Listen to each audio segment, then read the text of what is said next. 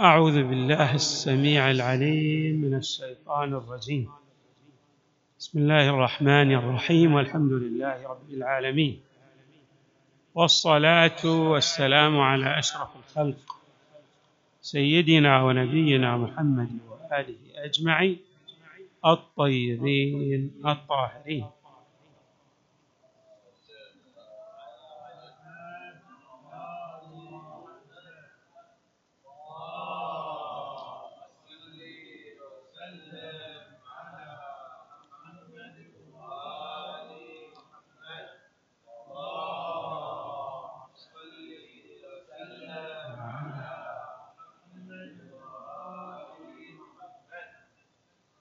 لا زال الكلام موصولا حول بعض الأمور التي توجب السعة في الرزق. لمن ضاق عليه رزقه وانغلقت عليه الأبواب. وقد ذكرنا بعض الأعمال وبعض السور من القرآن الكريم وبعض الآيات التي لها تأثير في السعة في الرزق. كلامنا في هذا اليوم في بعض الأدعية والأذكار. هناك أدعية قصيرة وأذكار يقرأها الإنسان توجب السعة في الرزق. يتسع رزق الإنسان وتسهل له الأمور.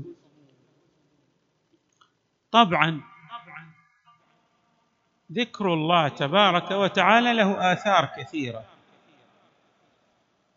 من الآثار السعة في الرزق؟ لكن له آثار أيضا. مثل الصحة في البدن راحة البال اطمئنان النفس. ألا بذكر الله تطمئن القلوب. هناك آثار البركة. آثار متعددة وكثيرة. ولكن نحن نقتصر على السعة في الرزق فقط.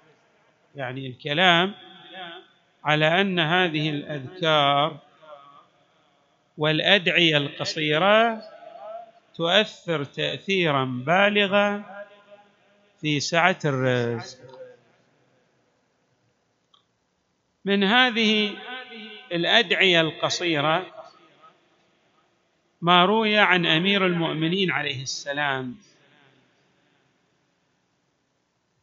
عن رسول الله صلى الله عليه وآله أن النبي قال يا علي من كان عليه دين فليقرأ هذا الدعاء. دعاء قصير. وبعضهم يقنت بهذه بهذا الدعاء القصير. يقرأه في القنوت. اللهم اغنني بحلالك عن حرامك وبفضلك عمن سواك. النبي صلى الله عليه وآله يقول لو كان على الإنسان دين. مثل جبل صبير. لقضى الله عنه ذلك الدين. إذا الإنسان يقرأ هذا الدعاء يكرر هذا الدعاء اللهم اغنني بحلالك عن حرامك وبفضلك عمن سواك جبل صبير هو جبل في اليمن. يعني لو كان الإنسان عليه مثل هذا الجبل من الدين.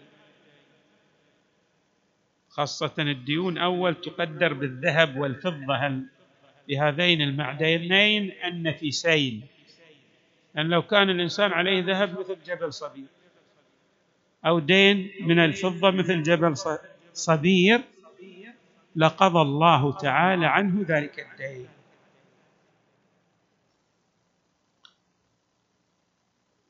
وحكي أن هذا الدعاء بتغيير طفيف. يقرأ بعد صلاة الفجر مئة وعشر مرات. يقول يقول هكذا اللهم اغنني بحلالك عن حرامك وبفضلك عمن سواك. نفس الدعاء لكن يقرأه ماذا؟ مئة وعشر مرات بعد صلاة الفجر. أما ما روي عن النبي في أي وقت. لكن هذا أحد العلماء يقول يقرأ بعد صلاة الفجر ويقضي الله تبارك وتعالى الدين الذي في ذمة الشخص. يعني وسع عليه الرزق. بالتالي لا تكون عليه ديون. يصبح غنيا. أيضا من الأذكار المجربة والتي أيضا تحقق السعة في الرزق هذا الذكر هو تهليل لكن بهذه الكيفية يقول لا إله إلا الله الملك الحق المبين. يكرر هذا الذكر. في بعض العلماء يقول هكذا يقرأ هذا الذكر. طبعا في الرواية وارد ثلاث مرات يقرأه يعني في كل فترة يقرأه ثلاث مرات. لكن بعض العلماء يقول يقرأ هذا الدعاء مئة مرة في الصباح ومئة مرة في المساء. وهو من المجربات للسعة في الرزق. لا إله إلا الله الملك الحق المبين. ذكر. بالإضافة لأن الإنسان يحصل على خيرات كثيرة لا حد لها ولا حصر. والذاكرين الله كثيرا والذاكرات يحق أو يتحقق له هذا الأثر السعة في الرزق. أيضا من الأذكار تسبيح. طبعا التسبيح له آثار أيضا كثيرة. يخلص الإنسان من المآزق. كل مأزق يمر بالإنسان عليه أن يسبح الله تعالى. بأي نحو من أنحاء التسبيح بالخصوص بتسبيح الصديقه الزهراء عليه السلام. له تأثير كبير هذا تسبيح الزهراء الذي نحله النبي صلى الله عليه وآله لها عليه السلام. بس في تسبيح هذا التسبيح مروي عن الإمام الصادق عليه السلام. يقول هكذا الإنسان سبحان الله وبحمده. سبحان الله العظيم. يقرأ هذا التسبيح ثلاثين مرة. الروايه ماذا تقول عن الإمام الصادق؟ تقول إن هذا التسبيح يوجه الإنسان إلى الغنى ويخرجه من الفقر. يعني يسير بك إلى الغنى ويبعدك عن الفقر. أيضا من الأذكار التي تحقق الغنى والسعة في الرزق الحوقلة. حوقلة عظيمه مثل التسبيح. تسبيح نرجع عودا إلى على بدء إلى التسبيح. التسبيح معناها معناه دقيق جدا. ما معنى التسبيح؟ تنزيه الله تبارك وتعالى. ومن أنحاء التنزيه يعني أن تنزه الله عما لا يليق به. مثلا كنت في شدة بعض الناس مرض مثلا قال لك الأطباء أنت لا لا تشفى من هذا المرض. سيؤدي بك إلى الموت. طيب الموت بأي بيد أحد ولا بيد الله؟ بيد الله تبارك تبدأ في التسبيح. شوف الله يعيد لك الصحة والعافية والراحة في البال وما إلى ذلك من الأمور. لأن الله تبارك وتعالى هو بيده ملكوت السماوات والأرض. فالتسبيح هو إخراج الإنسان بالقدرة المطلقة لله تبارك وتعالى من المضائق التي يمر فيها. يعني أنا أنزهك أن تكون القدرة لك قاصرة عن إخراجي عندما تدعو يعني هذا معنى عندما تذكر التسبيح هذا المعنى الدقيق للتسبيح. ولذلك جاء قوله تعالى وذنون الذهب مغاضبا فنادى في الظلمات أن لا إله إلا أنت سبحانك إني كنت من الظالمين. فاستجبنا له ونجيناه من الغم وكذلك ننجي المؤمنين. إذا تسبيح يعني في الظلمات يعني مر بهذه الضائقة. أحد يستطيع أن يخرجه؟ أن يخرجه؟ خلاص مثلا أنت سيقع عليك جبل. ما أحد يستطيع أن يمسك الجبل بقدرته إلا الله تبارك وتعالى. ما في أحد في الكون لأن قوانين الكون كالجاذبية مثل عندما ألقي إبراهيم في النار وجاءه جبريل قال له هل لك حاجة؟ قال أما إليك فلا وأما إلى الله فنعم. يعني توجه بقلبه إلى الله الله أنجى من النار. كذلك يونس أيضا الله أنجاه من الغرق. هذا ما أحد ينجي إلا الله حيث لا منجأ ولا ملجأ منه إلا إليه. أيضا عندنا الحوقلة هذا معناه. يعني ما أحد عنده قدرة ولا حول ولا طول ولا قوة إلا الله تبارك وتعالى. فتقول هكذا تحوقل ثلاثين مرة لا حول ولا قوة إلا بالله العلي العظيم. أو لا حول ولا قوة إلا بالله. لو قلت لا حول ولا قوة إلا بالله يكفي أن تقولها ثلاثين مرة. في الرواية أن الإنسان ينال الغنى.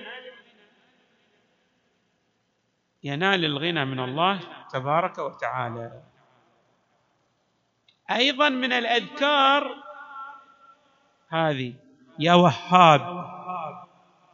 وأنا رأيت بعض علمائنا الشيخ الهاجري يرحمه الله كان في سجوده دائما إذا سجد يكرر يا وهاب يا وهاب أربعة عشر مرة.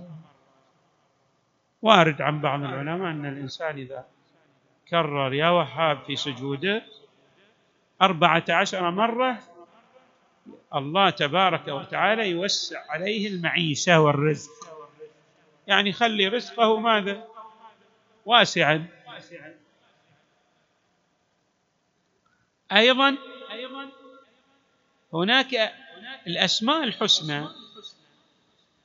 الله أمرنا أن ندعوه بأسمائه الحسنى ولها آثار. من الآثار أن بعض الأسماء الحسنى تدعو الله تبارك وتعالى بها فيتسع رزقك. تقول هكذا بعد صلاة الصبح. اثنى عشر مرة. هكذا تقول. يا قوي يا غني يا ملي يا ولي يا وفي يا قوي يا غني يا ملي يا ولي يا وفي. 12 مرة. الله يوسع عليك رزقا. ولله الأسماء الحسنى فادعوه بها. الله أمرنا أن ندعوه بأسمائه الحسنى. نعم. أيضا هذا تسبيح يقرأ في نصف الليل للسعة في الرزق. تقول هكذا سبحان الله الملك الحي الذي لا يموت. تقرأ متوجها بقلبك إلى الله. الله تبارك وتعالى يوسع عليك الرزق. من جملة أيضا الأذكار هذا الذكر موجود في مفاتيح الجنان. تضع يدك على صدرك بعد صلاة الصبح وتقول يا فتاح يا فتاح يا فتاح. وبعدها أيضا طبعا هذا يا فتاح سبعين مرة الحالة عمل يوجب السعة في الرزق. لكن لو قرأت بعدها هكذا لا حول ولا قوة إلا بالله العلي العظيم. توكلت على الحي الذي لا يموت والحمد لله الذي لم يتخذ ولدا ولم يكن له شريك في الملك ولم يكن له ولي من الذل وكبره تكبيرا. هذه أيضا من المجربات للسعه في الرزق. ومن المجربات للسعه في الرزق تسبيح عن الإمام الكاظم. وهذا أيضا وجدته قد ورد بنفس التسبيح عن النبي صلى الله عليه وآله أو يقرب منه. وقد جربه. كثير من الناس. فاتسع رزقه. يعني تسهلت له الأمور. تسبيح كالتالي. أن تقول هكذا. هذا تسبيح مع استغفار. وأرد عن الإمام الكريم. سبحان الله العظيم وبحمده. أستغفر الله وأسأله من فضله سبحان الله العظيم وبحمده. أستغفر الله وأسأله من فضله عشر مرات بعد صلاة الفجر. سهلة. سبحان الله العظيم وبحمده. أستغفر الله وأسأله من فضله عشر مرات. شوف الله يوسع عليك رزقك. وهناك أذكار أخرى إن شاء الله ستأتينا في الحلقة القادمة إن شاء الله. نسأل الله تبارك وتعالى أن يوسع في أرزاقكم وأن يدفع عنكم السوء والبلاء وأن يجعلكم مع محمد وآله البرره الميامين في الدنيا والآخرة. صلى الله وسلم وزاد وبارك على سيدنا ونبينا محمد وآله أجمعين الطيبين الطاهرين.